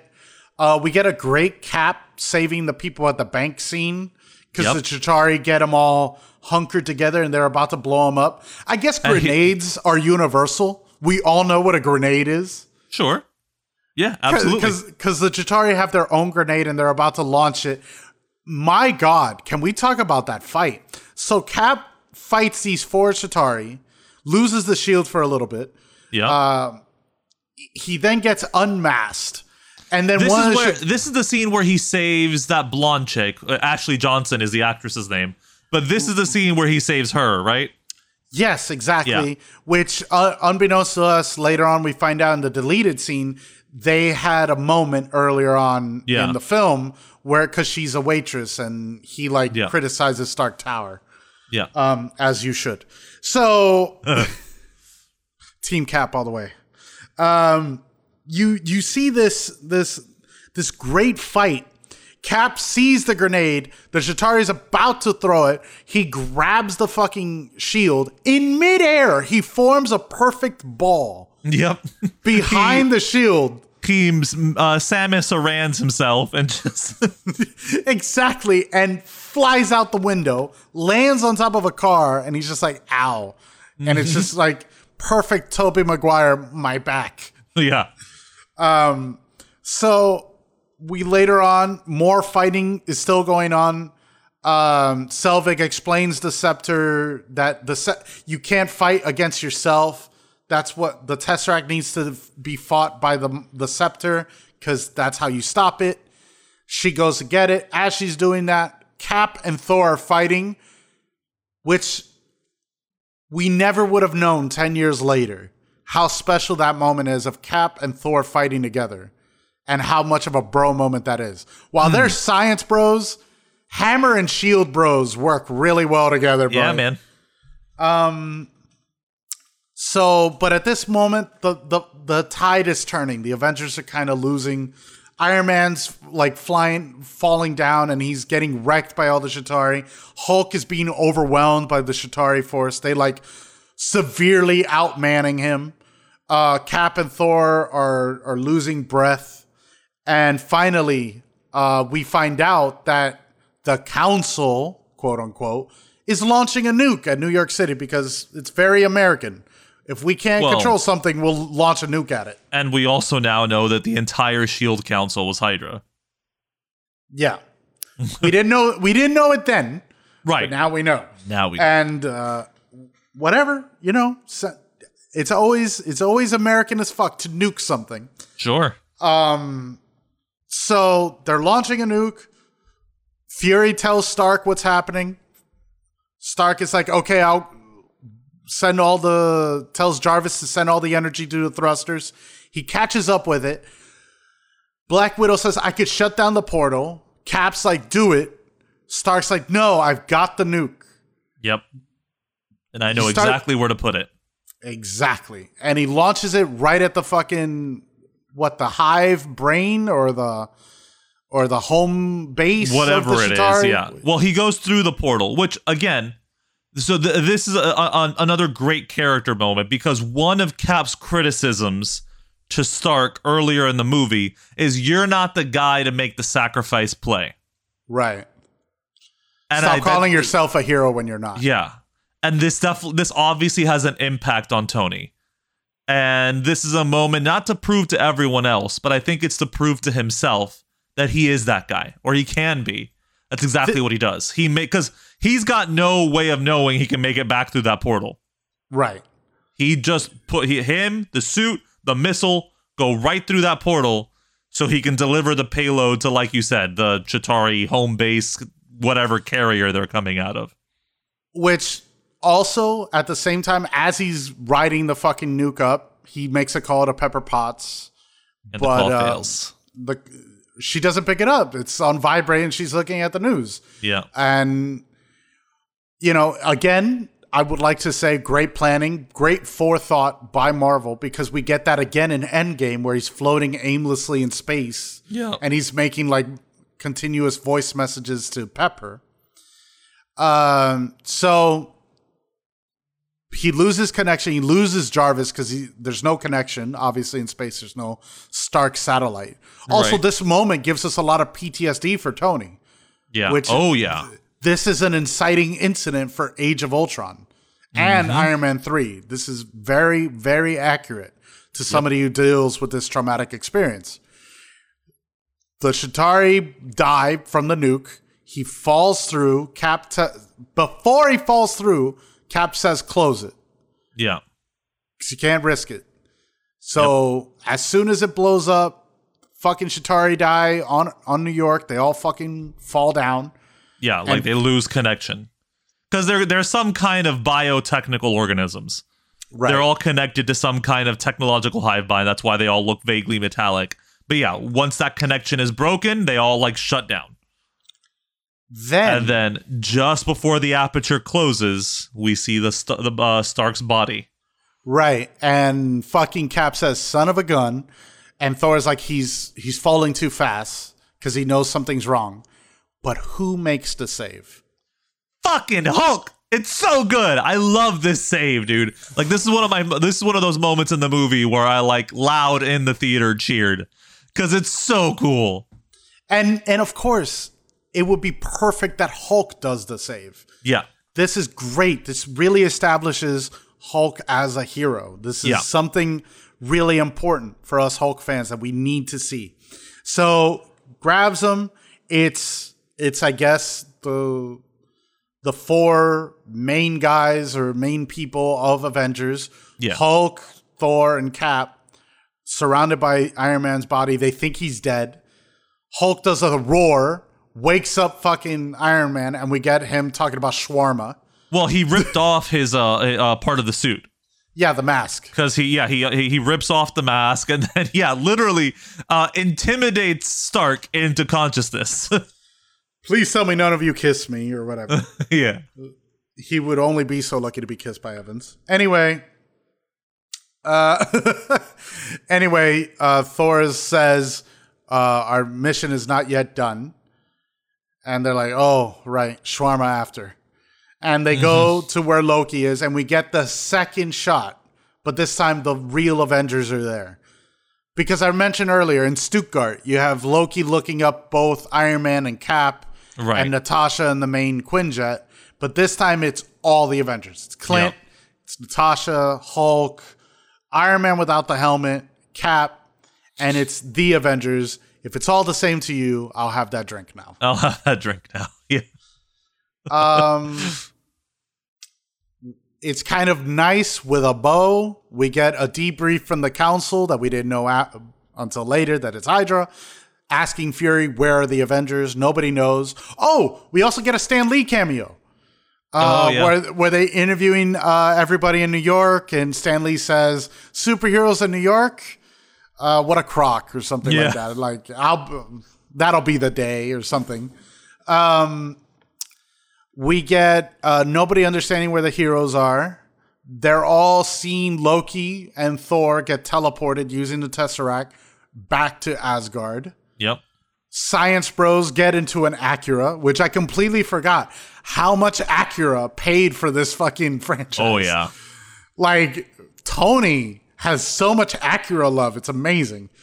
Um, then you have uh, Hawkeye and Natasha drive off, and we get good old Cap smiling without a helmet on. My, how rebellious of him on a motorcycle.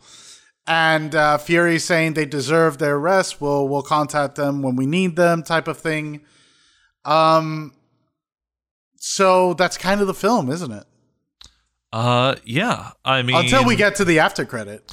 Well, well, there's also you know because it's important that like uh I because again talking about the council being Hydra because the council is very uh uh concerned, let's say, with the location of the tesseract, and that's when he tells them that's it's somewhere no one's gonna find it because it's back on fucking Asgard. Right. And he's like, Who allowed you to make that decision? He said, Nobody wasn't allowed. my, wasn't my call to make. I'm not going to argue with the God that made that call. yeah, exactly. And yeah, Um, uh, and then look, we just talk about it here just to get it all out of the way. Is yeah, we get the the mid credit scene, which is where uh, the other tells his superior that the plan uh, that is futile to attack Earth, as fighting the Avengers is like courting death.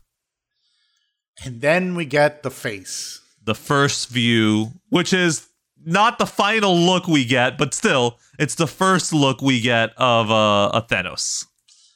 with that smile, Mm-hmm. which, man, the emotion.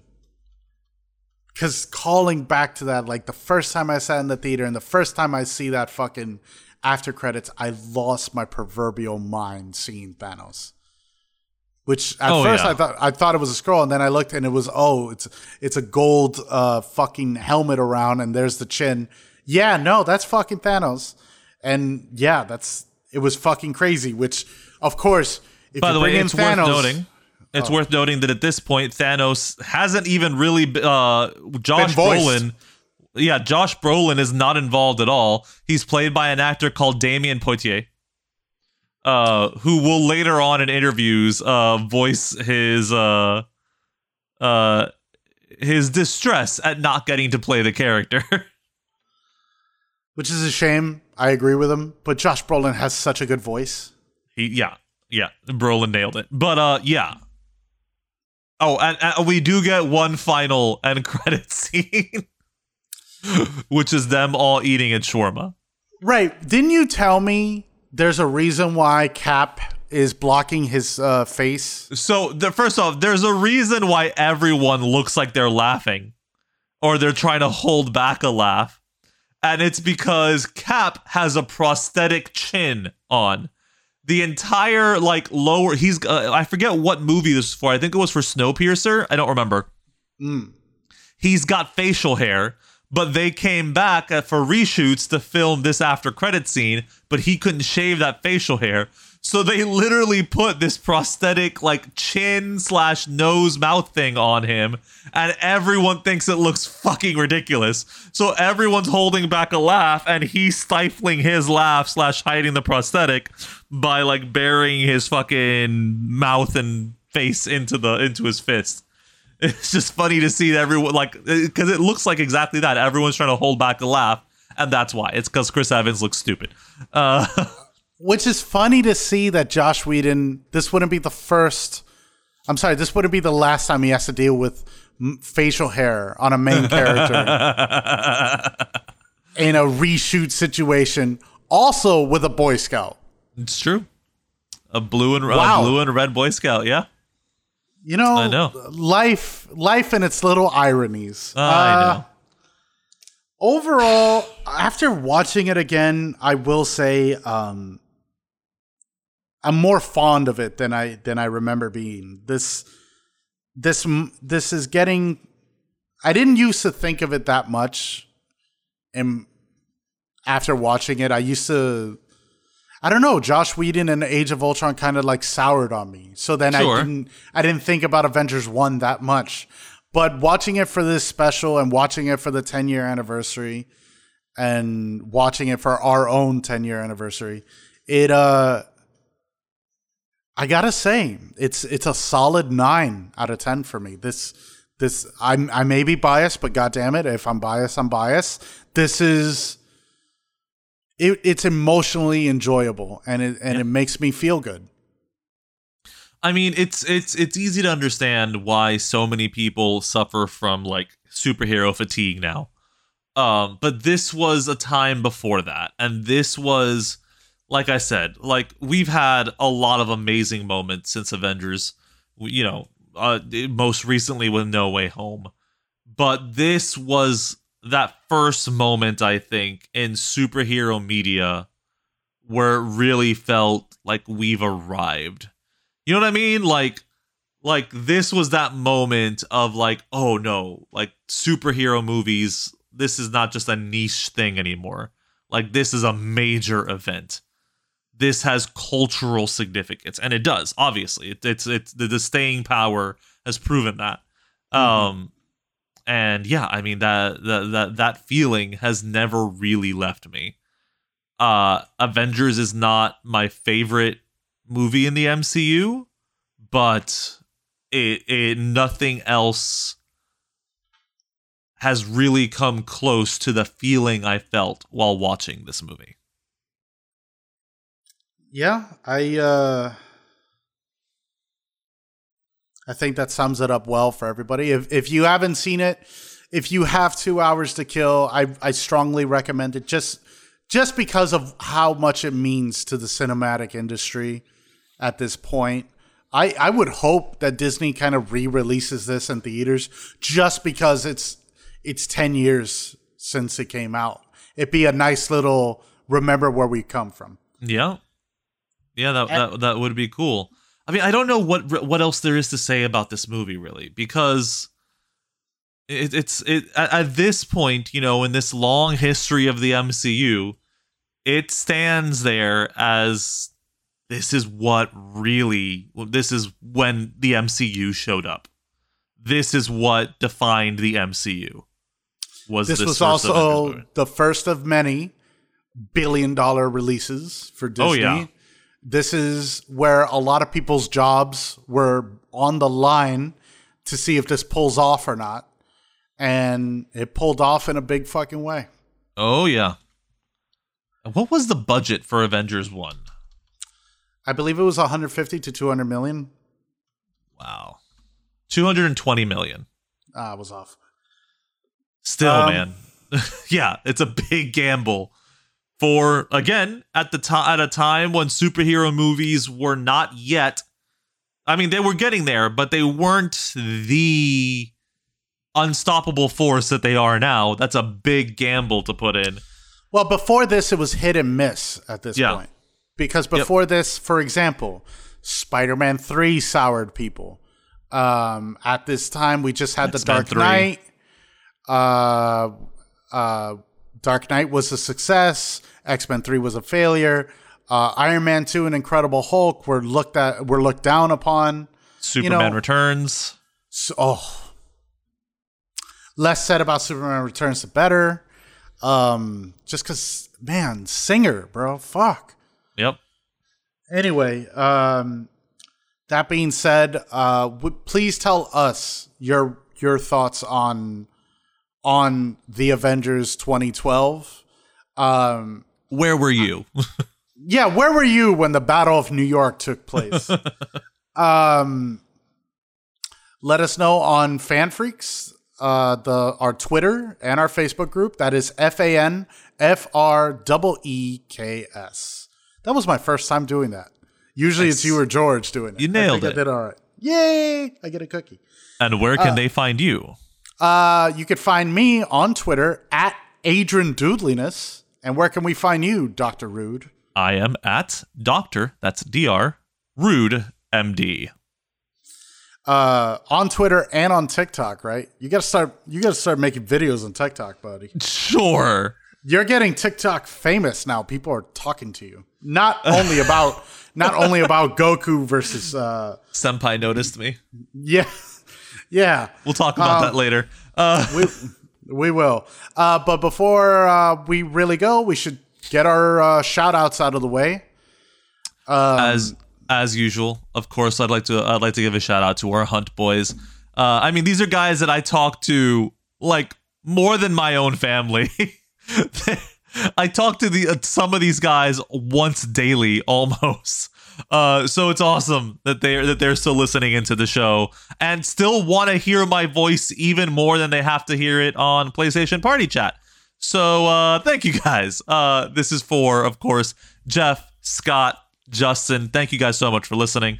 Uh, I want to thank uh, my sister Cheyenne. They're amazing. All the freaks that uh that you know have are in the group and listen in. Thank you guys so much.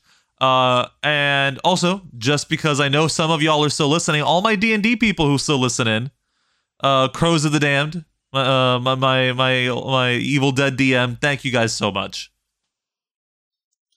Uh, I guess I'll do my shout outs. Uh, Lindsay Misleading, our resident Satana Zatara, Jesus Valentine, Nicholas Uritek, Paul Fusek, Oscar Ortiz, the Robot Stone Age crew, Cody, CJ, Kaylani. Much love to you guys. Uh, some of the boners that uh, we know uh, Screechy Kai, CJ the DJ, Burnsy, um, Von Condersmite, Boogle, uh, Barb and I, I don't know anymore. There's so many of you guys, but nonetheless, thank you guys so much for listening. You guys are awesome. uh, take care, guys, and uh, I don't know. Stay assembled, I guess. I don't know. All right, bye. Bye, freaks. Stay assembled, really?